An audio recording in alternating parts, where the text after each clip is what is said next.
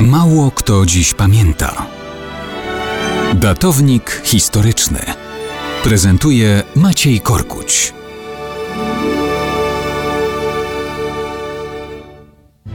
Mało kto dziś pamięta, że 8 stycznia 1944 roku odbyło się polowanie, a właściwie dwa polowania. Styczeń 1944. Warszawa jest miastem wciąż położonym daleko od linii frontów. Niemcy czują się panami sytuacji. Ludność jest terroryzowana. Okupanci są pewni siebie. Znajdują również czas na wypoczynek. Szef warszawskiego dystryktu w generalnym gubernatorstwie Ludwig Fischer lubi polowania. Towarzyskie spotkania w gronie okupacyjnych elit. 8 stycznia 1944. Fischer jedzie po raz kolejny w lasy pod Mińskiem Mazowieckim.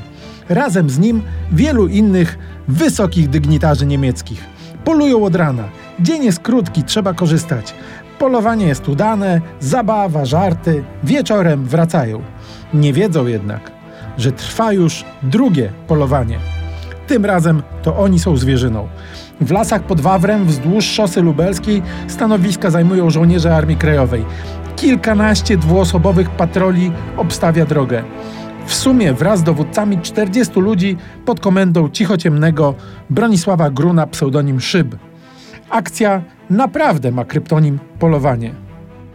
Niemcy jadą w pięciu limuzynach. O godzinie 18 pierwsze auto uderza w stalową linę rozwieszoną w poprzek drogi. Pędzi tak szybko, że zrywa ją, ale w tym momencie już biją w Niemców serię polskich pistoletów maszynowych. Wybuchają granaty.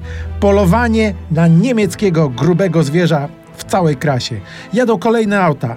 Polskie kule robią z nich sito, ale Niemcy mają szczęście. Dzięki zerwaniu liny potrzaskane kulami samochody wyrywają się z matni. Z trudem, ale dojeżdżają do Warszawy. Łowcy za K nie są zadowoleni. Fischer, czyli główny cel zamachu, wyszedł bez szwanku, ale jednak dziewięciu jego kolegów odniosło poważne rany a szefowi niemieckiej Schutzpolizei Kriegerowi lekarze tylko ratują życie poprzez amputację nogi.